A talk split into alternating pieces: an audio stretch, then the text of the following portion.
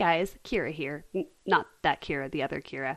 Anyway, just wanted to give you a quick heads up that we had some technical difficulties during this show. So that's why it sounds like sometimes I'm talking to you over the phone and sometimes I'm talking to you through a tin can. Isn't technology fun? Anyway, the good news is that this will probably be the last episode where we have to do this whole phone into the studio thing. And from now on, our sound quality will be way better because you guys are awesome and you deserve the best. Okay, on with the show.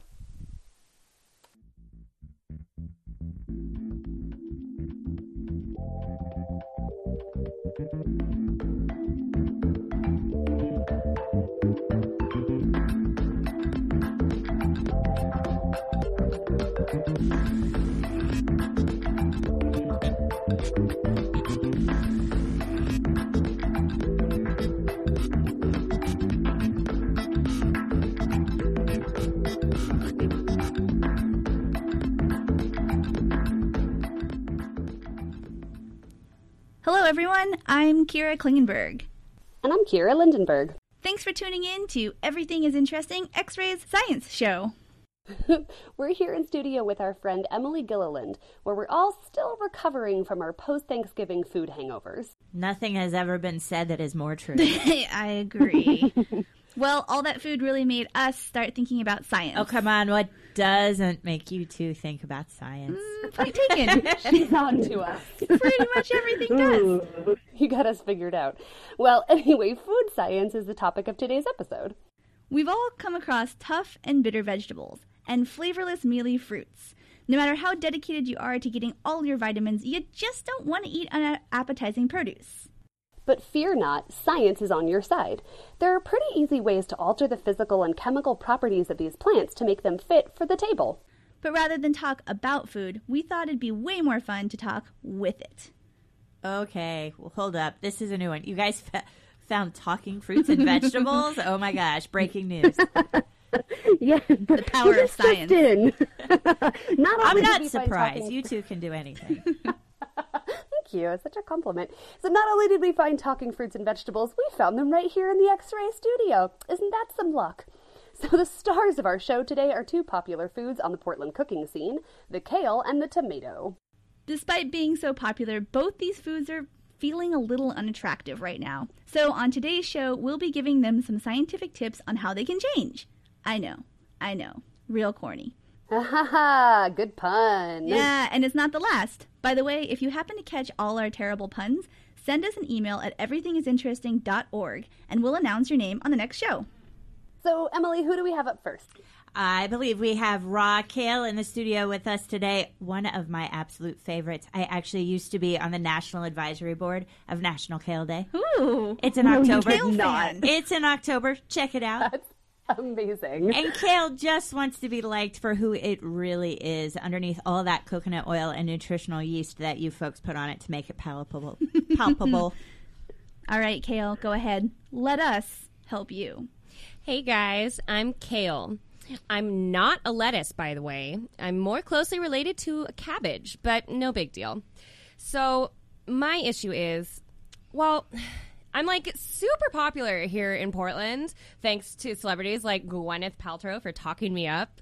Uh, I just fly right off the grocery store shelves. But even though everyone says they love me, I get this feeling that people really don't like me for me. Like I'm only fun after I'm cooked a little. When I try to come to meals raw, it's just awkward. I've overheard people saying I'm bitter, which I guess is kind of true. But worse yet, the teeth at Mouth Club wouldn't let me in uncooked because they said my cell walls are too thick. Aww. But you wouldn't put up thick walls if everyone was trying to eat you all the time. Mm-hmm. Anyway, how do I get people to like the real raw me? Well, Kale, it sounds like you're going through some tough stuff, but your popularity is not superficial. You've got a lot going for you. Here's Emily to drop a little kale knowledge. Here we go. Kale is one of the most nutritious vegetables you can eat. It's got more vitamin C than an orange, plus vitamins A, B, and K, omega 3s, and a heap of minerals, all essential for keeping your brain and body healthy. Eat one cup of kale, and you get three grams of protein 2.5 grams of fiber, and nutrients like lutein that can prevent cataracts. You've been waiting like your whole life to get to, to like push kale on the air, haven't Oh you? my You're gosh, like, yes, this is my favorite day this in a is my long time. moment. All right, Kale, but here's the real conundrum. These same things that make you so nutritious are also the things that make you taste terrible when raw. Yeah. Kale leaves are tough and difficult to eat for a few reasons. The first is its waxy coating, which is called a cuticle. It's what causes water to bead up and roll right off the leaves, protecting them from water damage. But it also makes kale really chewy. The leaves are also tough because they contain a surplus of fiber in the form of cellulose. These extremely strong chains of glucose are the main components of plants' cell walls. The strength and rigidity of cellulose is what allows trees to stand hundreds of feet tall without flopping over under their own weight. It's tough stuff. And human bodies don't break down cellulose fiber the same way they break down proteins and sugars. So all that fiber is able to perform a slew of beneficial functions. Like regulating our digestive systems, slowing the absorption of sugars into our bloodstreams, lowering bad cholesterol levels, and possibly preventing colorectal cancer. And kale is also really bitter tasting. But that's a side effect of its incredible cancer fighting compounds called isothiocyanates. According to researchers at Oregon State University, when eaten, isothiocyanates trigger a release of the human body's own antioxidant enzymes. Isothiocyanates help the body dispose of drugs, toxins, and carcinogens, meaning they're the molecules that make kale such a valuable food to us humans. So, what do you think of all that, Kale? Well, it makes me feel a little better about myself. But I don't think it'll be enough to convince people to really like me. Nutritional value just isn't enough for vegetables like me that are tough to chew and not very tasty. Aha! Well, lucky for you, Kale, there are methods for overcoming your chewy, bitter ways. First off, let's deal with that cuticle. As it turns out, it's oil soluble, so soaking kale in some oil based dressing for a while will help break the coating down and also make it tasty. This won't totally solve the problem, though, because there's still all the tough cellulose fiber to get through. Luckily, there's an easy solution. You just gotta give the leaves a thorough massage. Like, really beat the crap out of them. This physically breaks down the cellulose fibers, making the leaves softer and more pliable. But of course, everything comes with a price. Breaking open the cell walls releases way more of those isothiocyanates, the things that give kale that bitter taste. That's because isothiocyanates are made from two other chemicals, glucosinolate and myrosinase, when they react together. They normally live in separate compartments within kale cells, but when you smash and bash the cells, glucosinolate and myrosinase come in contact. It sounds like a weird system, but it's a great natural defense mechanism against grazing herbivores. I mean, as soon as they start chewing on you, you start tasting awful. No one wants to eat you. I want to say isothiocyanates. Isothiocyanates.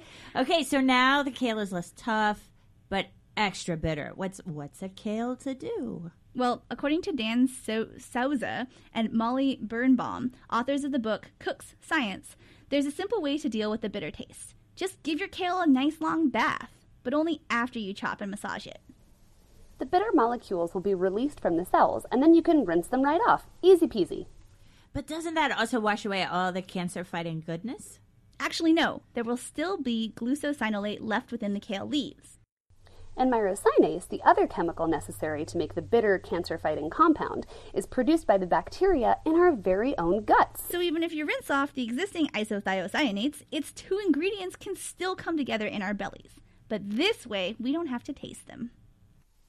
All right, let's move right along. Sure. Next up, we have a sad, unripe tomato that's struggling to find purpose in life. Hello, tomato. Long time no talk. So glad we get to catch up. Hey, Kira and Kira, Tomato here. What I was hoping you can help me with is, uh, well, I'm sad. I'm green, you see, unripe, Ooh. flavorless, Ah, and unless I get breaded and fried, nobody wants to put me in their meals right now.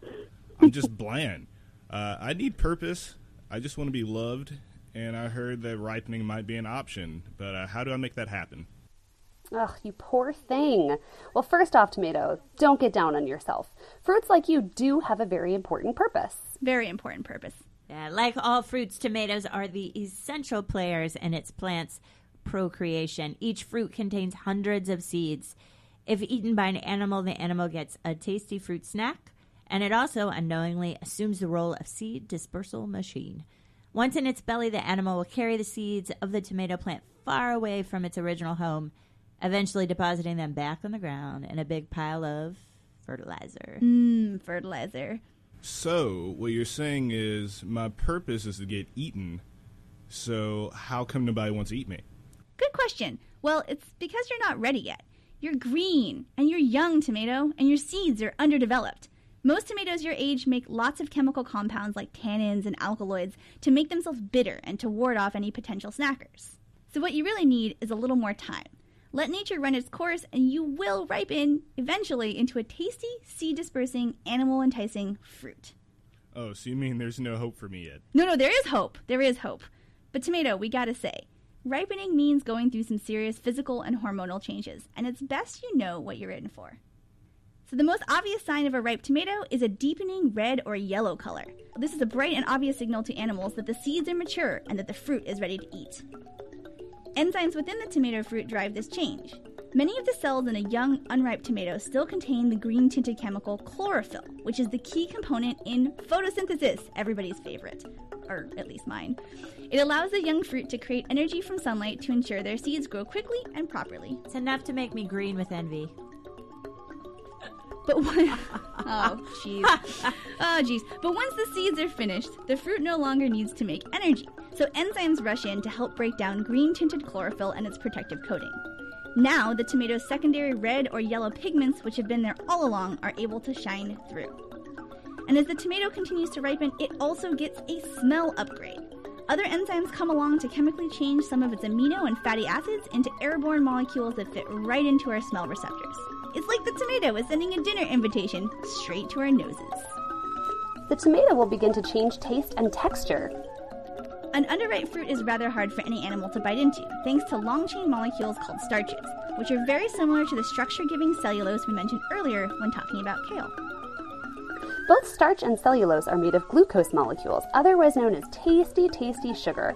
As the tomato ripens, enzymes called amylases break down the glucose and the fruit becomes much sweeter. Other enzymes called pectinases start to soften the flesh of the tomato, making it much easier to chew. True to their name, these enzymes break down a substance called pectin, which forms a rigid matrix connecting all the cells of the tomato. Pectinases allow the cells to move about more freely. The result? A tomato with far more squish to it. Squish. Great, but it all takes time. What if I don't want to wait? I'm tired of feeling so sad. I want to ripen right now.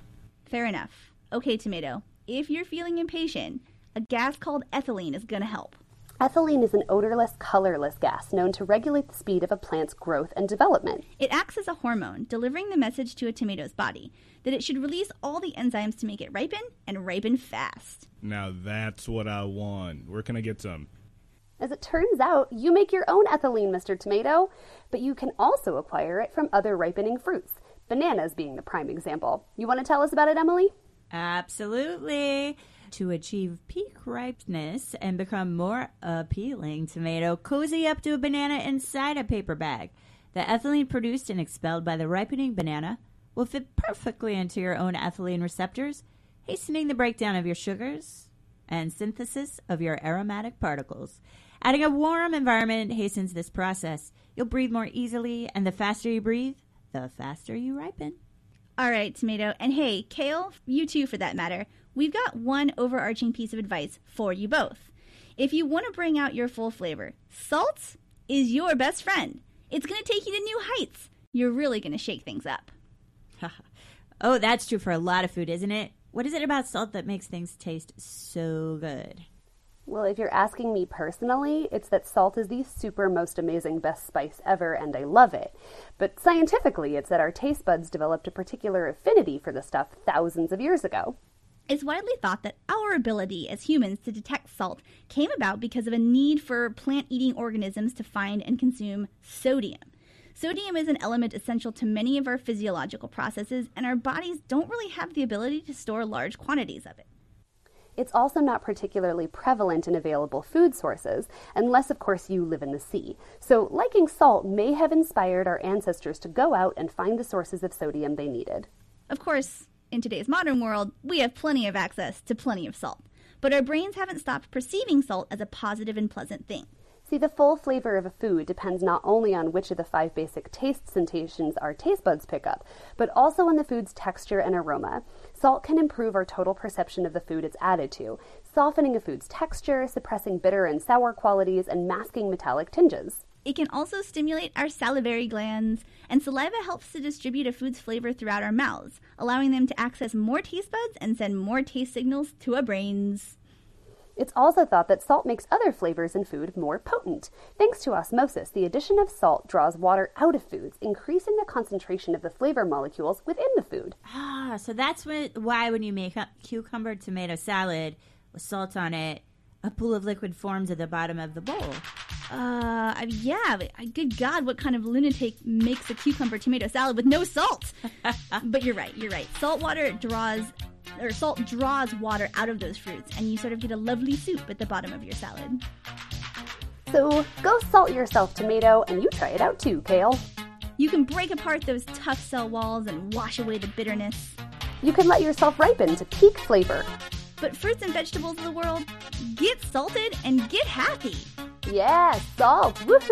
It's my We favorite. love salt, love salt, but not too much salt.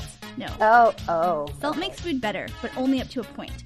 We're all familiar with that optimal level of salt, and it actually has a name. It's called the bliss point. I know, it's so appropriate. Bliss point. Go over the bliss point, and the salt taste overwhelms all the other flavors of your food, and your whole meal becomes just gross. Gross. Which is why you don't ever, ever play that awful trick of unscrewing the salt shaker lid on anyone you really love. No, never, never. Too many wasted hash browns, too many ruined bowls of chicken soup. Not worth it. Yeah, you want to ruin a friendship forever? That's the way. Unscrew a salt lid. Yeah, right? It ruined friendships. Don't don't do that. Don't go out there and do that. I hate it when people assault my dinner. Yeah, good one, Was Amalia. that a food time? I'm giving them away. All right, thank you guys so much for tuning in today, and thank you to Amalia and to Shansei and to Emily for coming with us on this educational, if anthropomorphic, adventure. And many thanks to our editor, Sam Underwood. Our show would not be what it is without you. We also really appreciate the people in our community that help make this show successful. This week, our shout out goes to Matt at the Sellwood Kinko's, our guardian angel of all things printed. Thanks also to DJ DNA for curating the music you heard on today's show. All songs are from the program 140 of San Remo 1985, which plays here on X Ray every Tuesday night at 10 p.m. If you'd like to re-listen to any of our old episodes, or you know, send a copy of this one to your friend who just like doesn't believe that kale can ever really change, you can find everything is interesting on iTunes, Android, and Google, pretty much wherever podcasts live. Or if you're in a hurry to listen, or if you want to send us that email with all those bad puns you found in today's show, head straight to our website, everythingisinteresting.org, where you can find all of our episodes. And we'll see you guys again in two weeks, Wednesday at 8:30 a.m. for another episode of Everything is Interesting. Right here on X Ray, where radio is yours.